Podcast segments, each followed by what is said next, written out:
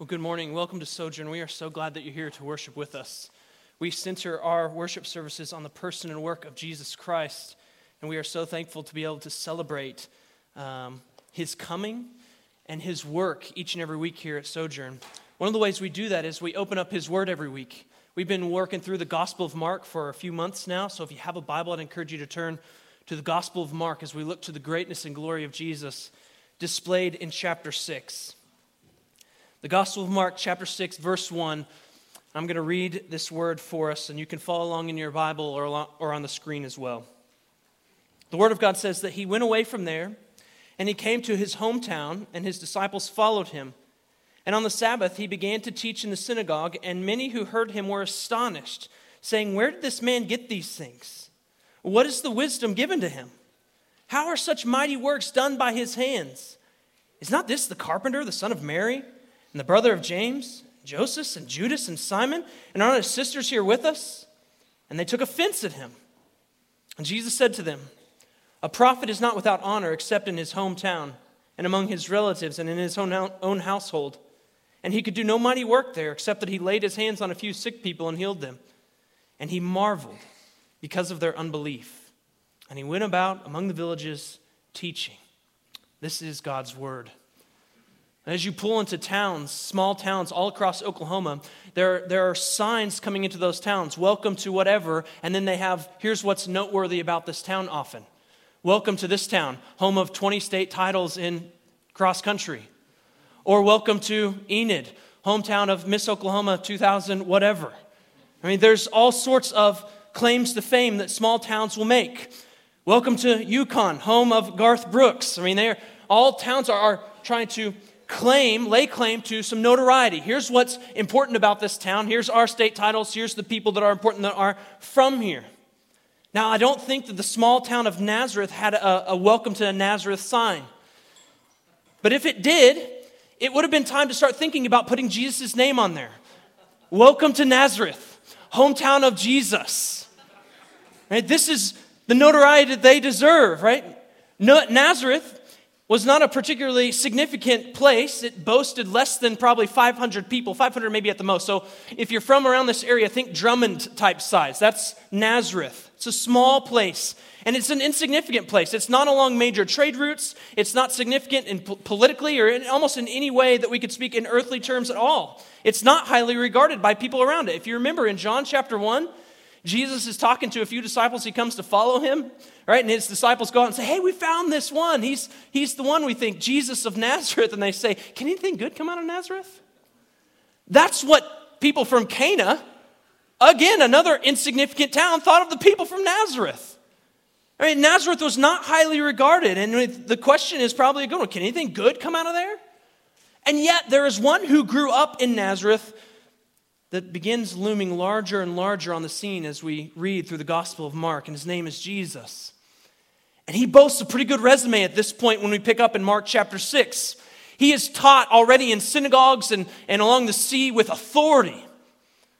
People could hear him, and it was like they were hearing someone like they've never heard before. We've heard authoritative teaching, we've heard from the scribes and the Pharisees, but this one teaches as the authority. The crowds would follow him where he'd go just to catch a glimpse of him, to squeeze in close, maybe to touch him. They wanted to hear him talk. They wanted to be around Jesus. He's shown his authority over nature, going into the heart of a storm and just telling it to be quiet when he decides for it to be quiet. He's got a resume that's worth noting. He comes to the demoniac who's possessed not by one demon, he's done that several times, but by a legion of demons, like a number that we don't even know, and he just says, Okay, you can leave and leaves. He's conquered disease, and last week we saw how he spoke into death, and death obeyed his words. He's showing himself everywhere he goes as this authoritative Son of God who exercises his power and authority for the good of those around him. He should be the hometown hero of Nazareth. They need to put his name on the sign. Uh, they need to have a welcome parade. Jesus is back. Think about all the good he's done, and he's back here to visit us. But that's not what happens. what Mark records gives us an insight into human hearts, even into our own hearts. You see, in facing Jesus, and being confronted by him, and being taught by him, and seeing him, and hearing him, the heart is going to respond. And there are all sorts of responses of rejection, and only one right response, and that's the response of faith. So in Mark 6, Jesus returns to his hometown, and Mark tracks that return to show us the reception he gets. Verse 1, it says, He comes to his hometown, and his disciples followed him. Now, hopefully, you know a little bit about the Christmas story. Jesus was not born in Nazareth, he was born in Bethlehem, the city of David in the line of David, as not a son of David, but the son of David, the one who is mighty God, who's going to reign and rule on David's throne forever. That was what was told of him surrounding his birth and prophesied leading up into his birth. And so he wasn't born in Nazareth, he was born in Bethlehem. And even after Bethlehem, he takes a short stint out to Egypt because he, his life was being threatened. And only then, after a little while, after a short stay in Egypt, does he come to Nazareth. They don't settle in Bethlehem, they settle in Nazareth. And that's where he grows up. So that's where he spends most of his time in childhood. He spends it in Nazareth. And it's from Nazareth that he goes out to the wilderness and finds John that he might be baptized by John. And he goes out into the wilderness facing 40 days of temptation and trial. Then he begins his public ministry proclaiming that the kingdom of God is at hand in me. The good news is, is here and it's arrived in me. And so now after starting his public ministry and going about doing teaching, healing, he comes back to his hometown and he comes with a little bit of clout. He's done quite a few things. He's said some really amazing things. He's set people's hearts on fire. Here he comes with 12 of his disciples. 12 people are following him. 12 people are putting themselves under his teaching, are listening to him, are doing what he wants them to do. He comes as one who, where he shows up in homes, those homes quickly fill up so that there's no room for people. He comes as one who, when he goes by the sea to teach, people crowd around him, they press into him. Sometimes he has to get into a boat not to be crushed. He comes as one who can heal diseases, who can speak into death, who can talk to nature and obey him. He comes with all sorts of clout. He does what no other man could do. He comes as an authoritative teacher. That's probably why they invited him into the synagogue to teach. Because here's this traveling itinerant teacher, and he teaches in a, in a fabulous way. He's this authoritative teacher. And so they, invite him in to teach, and they witness his authority. Verse 2 says, On the Sabbath, he began to teach them in the synagogue. And many who heard him were astonished, saying, Where did this man get these things? What is the wisdom given to him? How are such mighty works done by his hands? You might remember that in the Gospel of Mark, Jesus shows himself and even declares himself as the Lord of the Sabbath. And as the Lord of the Sabbath, he doesn't say, Let's forget about the Sabbath. He goes to the synagogue and he gets with those who are gathered there and he teaches them. And teaching is, is characteristic of Jesus' ministry, it's a major component of it. But Mark doesn't record what's taught. He doesn't give us any of Jesus' content in this synagogue. Perhaps this is a parallel with Luke chapter 4, where Jesus comes in to the synagogue in Nazareth and he goes over and he picks up the Isaiah scroll and he reads from Isaiah and says, This is fulfilled in your hearing. Perhaps that's what he's teaching. Now, Jesus loved to teach about one topic specifically, and that was the kingdom of God the good news that the kingdom has arrived. And he told parables about it, and he taught on the kingdom of God often. Perhaps that's what he teaches here. We don't know. Mark doesn't give us any of the content, he doesn't even give us any hints of the content. But here's what we do know is that his teaching, whatever it is, astonishes. Imagine Jesus, who is the Word, and through him, universes came into existence, showing up and speaking in your synagogue. They're astonished. They're in amazement at his words. They recognize it something as something unique, something that they haven't heard before, and they start to ask all these kind of questions. His authoritative teaching provokes questions in them. And these are great questions. Where did this man get these things? What is the wisdom that is given to this man? How, how does he do the mighty works that he does? He seems to be talking as one who knows the very foundations of the earth. Like he speaks to my soul as if he knows the very fabric of that soul. As if he's speaking right to me and he knows everything about me. He applies truth so pointedly. But what kind of wisdom is given to him? It's unsearchable, it's remarkable. Now, these questions could simply be, just like I said, followed, flowing from a heart that's amazed at the authoritative one. But clearly, that's not the tone. That's not the attitude. That's not the response that they're giving. Although the questions in and of themselves may not be bad, the attitude that's driving them certainly is wicked. It's evident for us in verse 3. Is not this the carpenter, son of Mary? Are his brother and sisters over here? Do we not know this man? And it says in verse 3 that they took offense at him. So the questions that they're asking aren't just questions, they're accusing him, they're accusations. And they, they move to quickly to, they're raising these questions, but they're clearly moving to the wrong conclusion about who Jesus is already. Where did Jesus get these teaching? Who did he rip them off of? We know his background, it couldn't have come from him. And who does he think he's teaching anyway? We know you. You're just the carpenter's son. You grew up around here. We know your training. You didn't study under any famous rabbis. We know that. We were around. You were just learning from Joseph, learning how to be a, a construction worker. Maybe these other towns that you go to, they, they, they'll kind of play along with your authoritative teaching, but not us. We know better. Who does this guy think he is that he would come in and teach us? And how can he do these things with his hands anyway? We know what he does with his hands. He builds stuff. He, he works with his hands. That's what he does with his hands. I don't know how he does this other stuff. But he may be teaching with authority and it's strange to us, but we know him as just a common laborer. And all along the way, they're, they're, they're making this attempt to try to bring Jesus down to their level, to discredit him, to put him on their level so that they might reject and ignore him. They even make it a little bit personal with some jabs at Jesus through his family. Isn't this the son of Mary? Now, to us, that doesn't sound offensive, but if you remember their culture, you always have a, a person's name followed by son of their father. You remember James and John when he calls them? They're James and John, and you probably even know this. Probably comes to your mind when you think about James and John, sons of Zebedee. And you go through Jesus' genealogy, son of, like the, the, the son would, would be pronounced, would come through the line of their father. The name of the father would be there. It's not what they say here. Say, isn't this the son of Mary? So in that culture, something more is going on. Asking if this is the Son of Mary is abnormal at best, but most likely it's a shot at Jesus and maybe Mary and his entire family. Could be just a merely disrespectful jab, or as bad as saying, and I'll let you fill in the blank, but this is an illegitimate child. And can you imagine the rumors that had flown? We know about Mary. Oh, we know about Mary and Joseph and where they're at. Well, we know that you don't look like your brothers and sisters.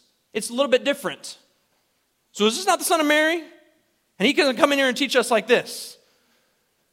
So not only are they rejecting Jesus and his teaching, but they're taking shots at him and his family. And the summary statement in verse 3 tells it all. They took offense at him. And whether they know it or not, Jesus is fulfilling prophecy in their midst. Isaiah 53 3 says that Jesus was rejected by men. Here he is in his hometown. He's rejected. It's not quite the hero's reception. As those who, who knew him as a kid and, and as a carpenter, even. You got to ask the question why, why is he so offensive now? You knew him as a child, didn't seem to be offensive then. You knew him as a carpenter, didn't seem to be offensive then. Why is he so offensive now? We know as a child and as a young man, it says of him in Luke chapter 2 that he just increased in wisdom and in stature and in favor with God and with man. That's good. People around him, when he was gaining stature and favor with them, they didn't dislike him. They didn't take jabs at him. He wasn't run out of town. He had favor. He's a kid that you could look at and you, you might be frustrated that he doesn't sin, but you're not like upset at him for being a punk. He's not. And so, why such an offense here to Jesus? Now, John wrote a gospel as well, followed Jesus as well. And while he's not commenting on this particular story, I think he nails the problem exactly.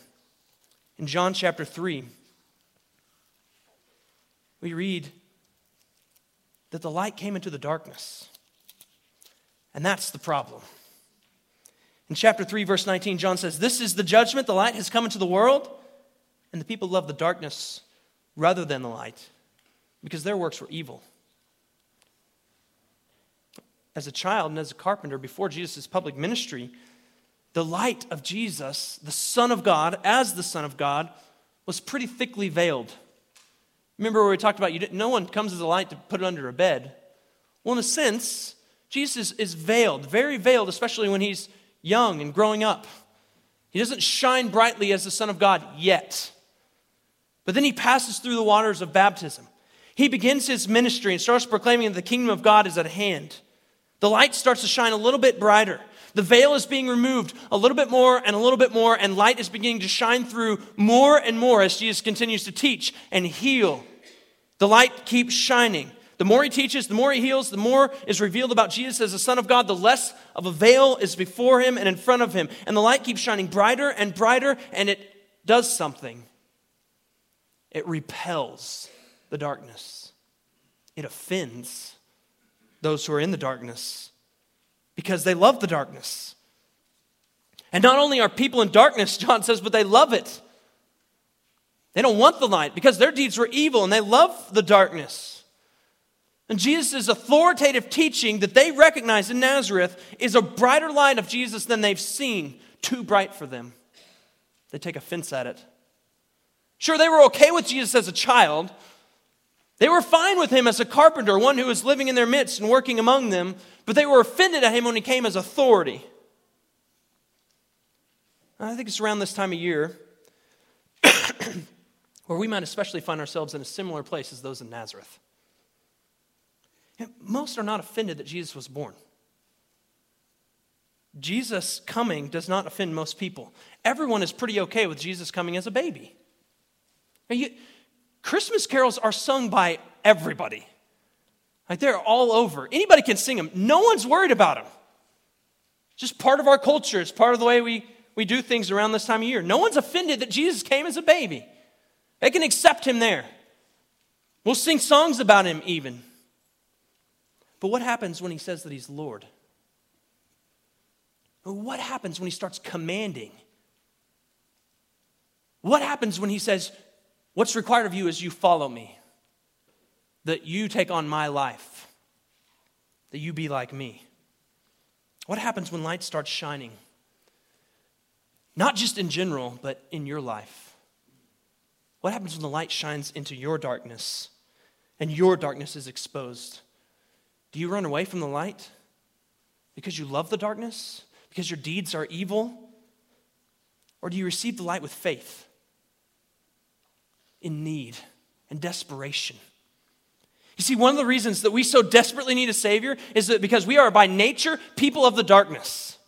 We have evil deeds and are full of evil deeds, and we love the darkness naturally. We'd much rather cling to the darkness, that especially if this bright, shining light comes, we want to flee. We want to be in the darkness because we like it better there. It's more comfortable there. We are by nature people of darkness, and our deeds are evil. We love the darkness, we walk around in the darkness, we live in the darkness, and we don't think that we need any light, which especially means that we need the light. We need the light to uncover all the darkness in our lives, to show us our need, to draw us in to something so much better than what we're living in. It's not enough to be okay with Jesus as the light if we don't let him call us out of the darkness. See, Jesus as the light, he shows us the way. He leads us out of darkness if we would submit to him, and he lets us live in the light as he is the light. It's not the reception he gets in Nazareth. What about the reception of our own hearts? Jesus, he goes into his own hometown and his own people, even his own family, and he is rejected. Can you imagine what it would have been like for Jesus to have faced this rejection from this place that he knows so well? From these people that he's so familiar with? Well, he remarks in verse 4 And Jesus said to them, A prophet is not without honor except in his hometown and among his relatives and in his own, in his own household. Think of Jesus coming to his own town, and he has to say, A prophet's not without honor except in his hometown. Jesus, who in eternity past sat in honor within the Godhead, within the blessed Trinity, Even after creating, he has angels surrounding him, giving him honor and glory all the time. And he's without honor in the middle of nowhere, a small, insignificant town. Jesus, whose Father, holy God, honors the Son, loves the Son, isn't even honored among his own family on earth, his own household. They think he's out of his mind. That's what we read earlier in Mark. So Jesus got a tough reception from those who were close to him, reminding us that proximity to Jesus, that exposure to Jesus, that familiarity with Jesus are no guarantee of faith.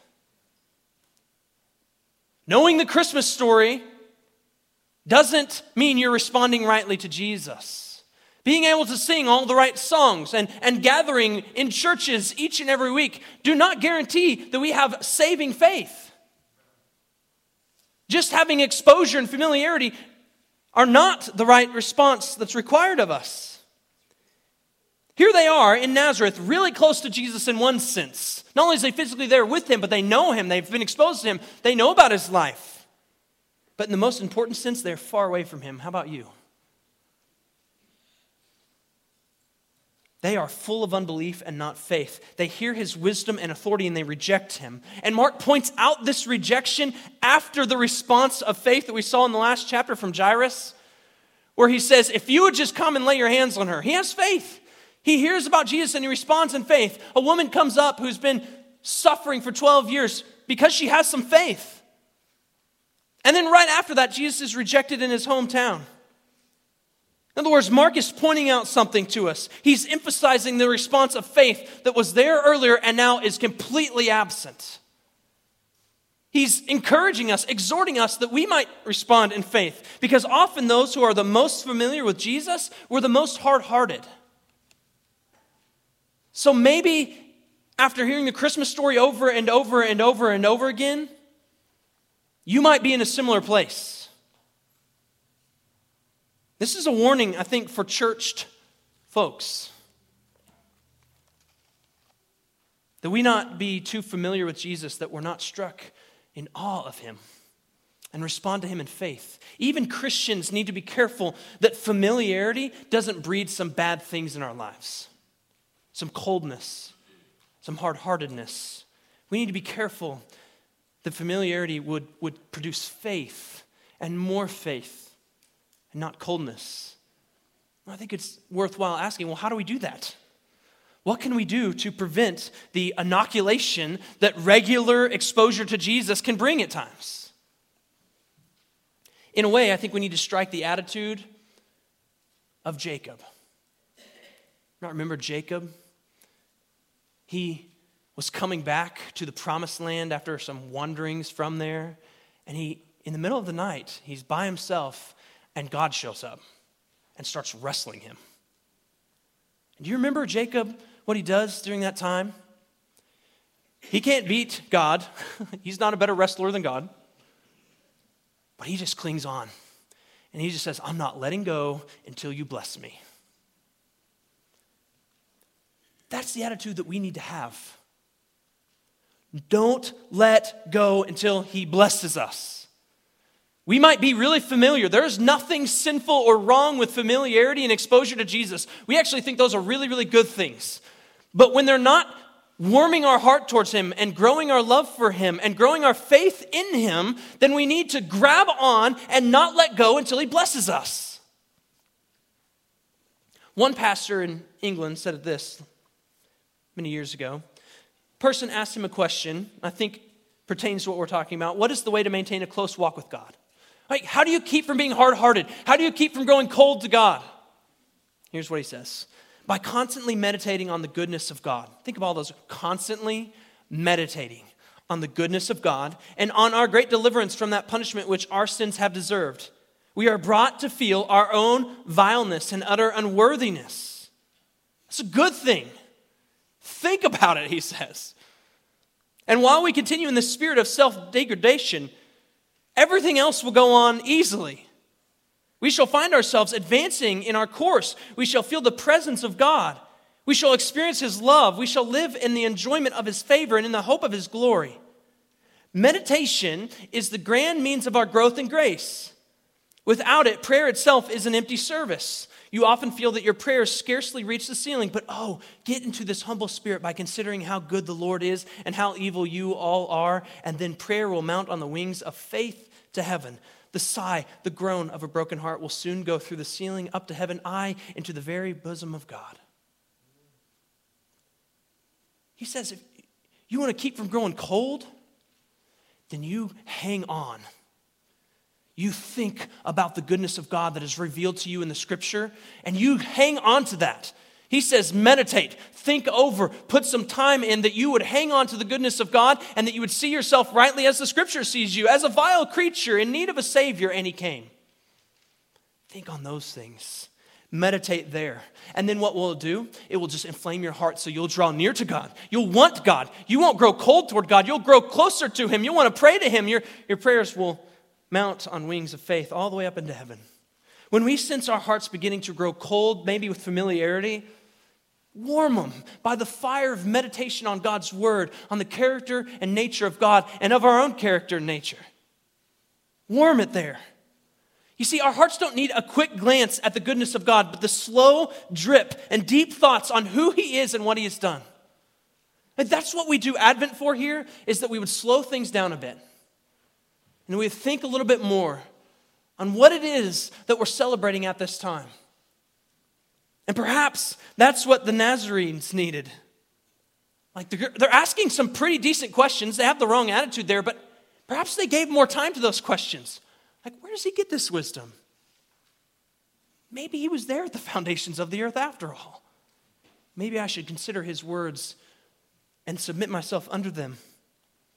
And so, as we celebrate Christmas and a familiar story to most of us, what we need is not just a quick touch on who Jesus is and that he came as a baby. We might need the, the long, slow work of meditation, of just thinking about what it is that we're celebrating, thinking about why we needed him to come. We'll need something more than a quick touch. So I love that he points out here's part of the means to keep your heart from going cold Go to God's word and think about it and, and let it lead you into prayer towards your God. It's all movement toward Him. You're hearing His voice, you're having His ear, but there's one more means that I think we need to point out that keeps us from the inoculation of growing cold. In Hebrews chapter 3, the author says this in verse 12. He says, Take care, brothers, lest there be in any of you an evil, unbelieving heart, because there can be.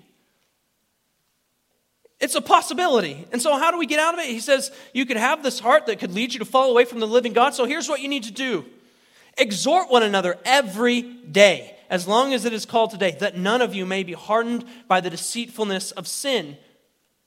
So, how do we keep from being like these, this hometown of Jesus, from where we have this familiarity and exposure to Him that makes us grow hard hearted and cold toward Him?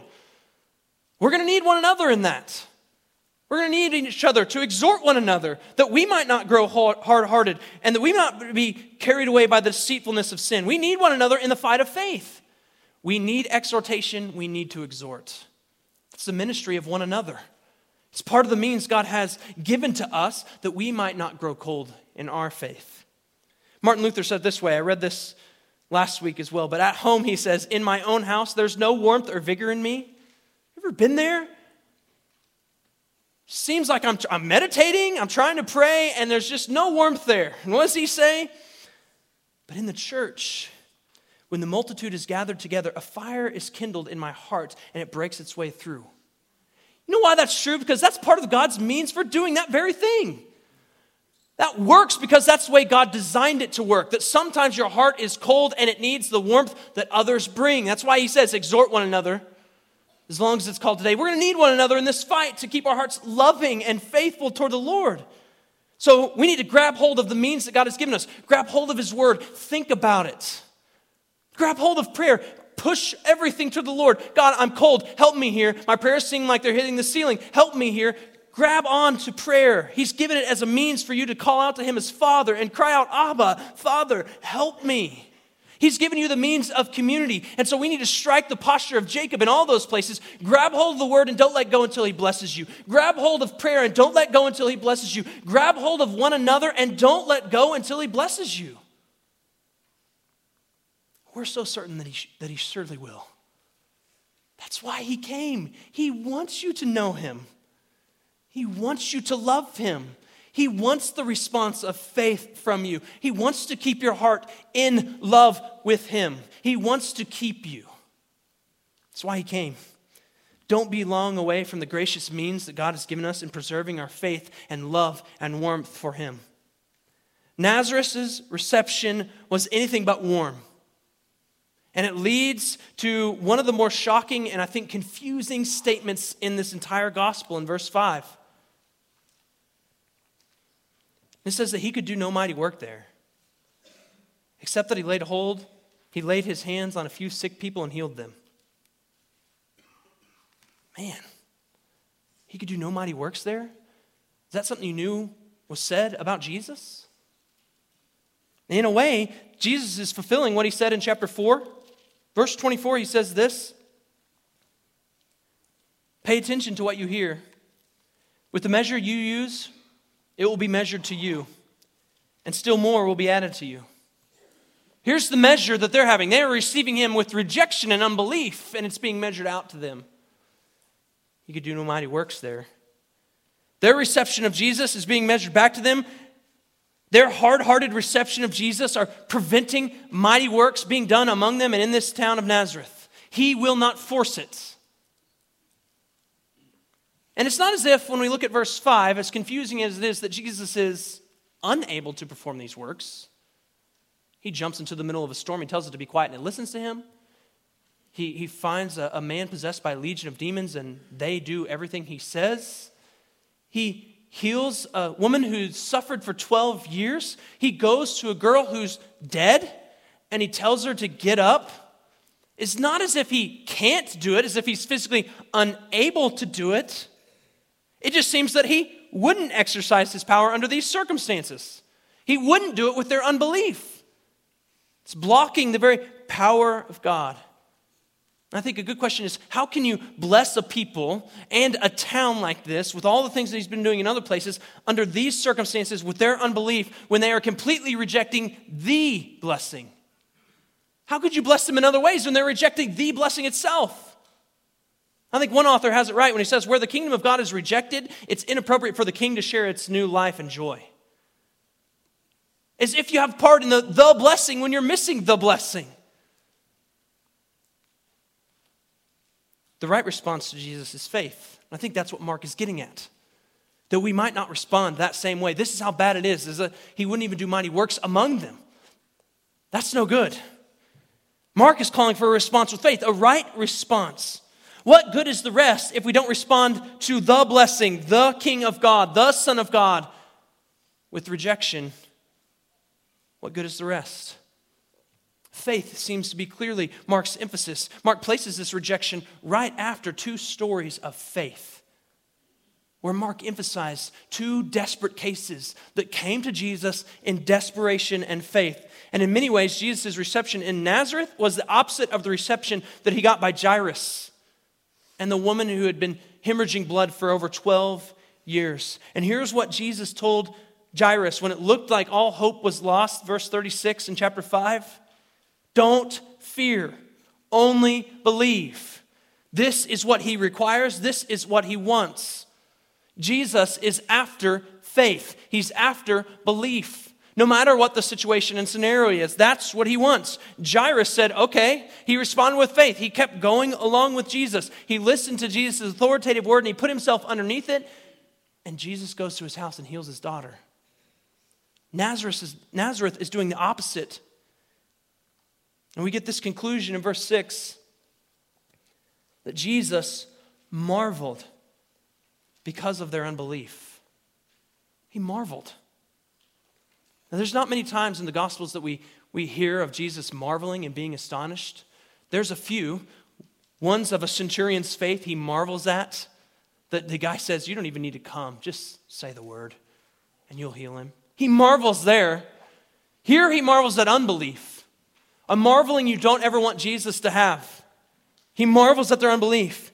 Earlier in chapter 6, they're astonished at his teaching. He teaches as one with authority. Now the astonishment has switched places where Jesus is now astonished. He is now marveling at their unbelief. And I will remind us that this is Nazareth. This is not Corinth, known for its rampant unbelief and sinful lifestyles, celebrating its sinful lifestyles. This is not Athens, where you're full of these unknown gods that they'll just bow down and worship. This is not Rome. This is the very hometown of Jesus. One commentator says this that the people of Nazareth enjoyed so many advantages. The Son of God had lived among them in childhood. He had preached to them with power. He had carried out some miracles. You notice that in verse 5, right? That it's like he can't do anything because of such rampant rejection and unbelief, and yet he still could do something. No, his power couldn't be blocked completely and fully. It's as if he's spreading the seed in a field of rejection, and there's still some that bears fruit. No, he'd, he'd preached with power. He carried out some miracles, but they were blind to his identity, deaf to his message, and hardened their hearts against him. And the amazement that Jesus shows in response toward their unbelief and rejection should grab our attention. Perhaps people gathered in a church on a Sunday, it should especially grab our attention. Mark adds that Jesus was rejected in Nazareth so that no others, no matter how familiar and how much exposure they've had to Jesus, so that no others would follow the tragic path that these followed and be marveled at by Jesus because of their unbelief. It's as if Mark is saying what was said several times in Scripture today, if you hear his voice, don't harden your hearts like those in Nazareth. Don't reject Jesus. Don't just hear him. Don't just know that you're familiar with him and have exposure to him. Respond to him in faith. This is the Son of God. That's what Mark is saying to us. Don't reject Jesus. Respond to him as the Son of God. And the only right response to the Son of God is to humbly submit to him in faith. Jesus came and he faced rejection. He fulfilled prophecy that Isaiah said that he would be rejected by men. He's rejected by his hometown, by his own household, from those very people that he created. But Jesus was rejected so that any, any who would believe in him would be eternally accepted. He faces rejection so that others might be brought in and brought close. So today, church, if you hear his voice, don't harden your hearts. Rather, believe in the Son of God who came. Would you bow with me in prayer?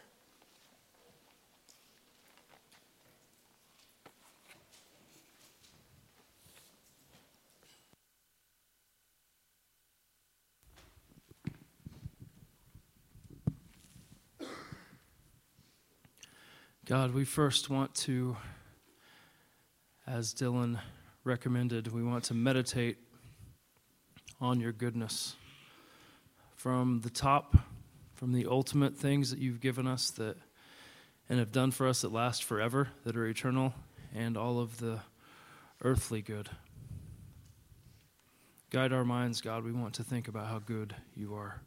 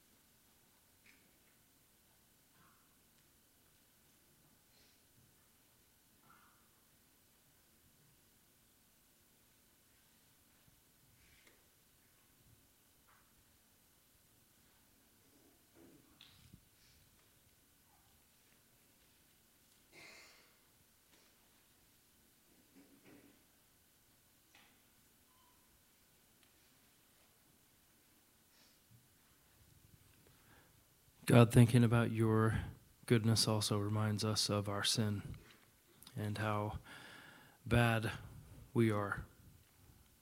Will you show us our sin, God, and the things that we have done, the things that we've said, the attitude of our hearts and our thoughts, God. Pray that you would, by your Holy Spirit, reveal those things to us now as well.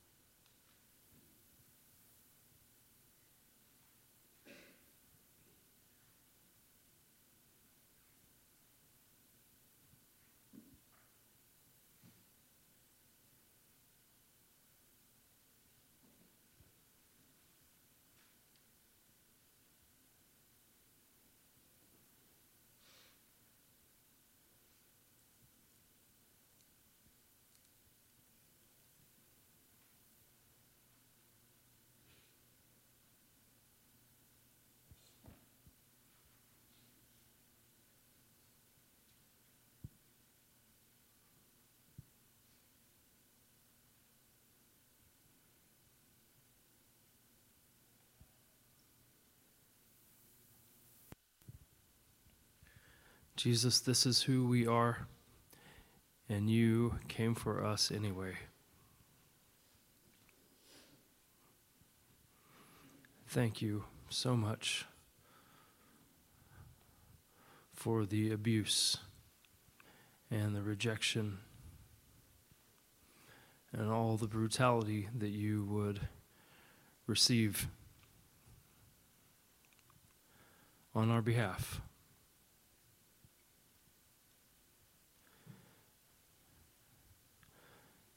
Don't let us miss the point of Christmas, Lord.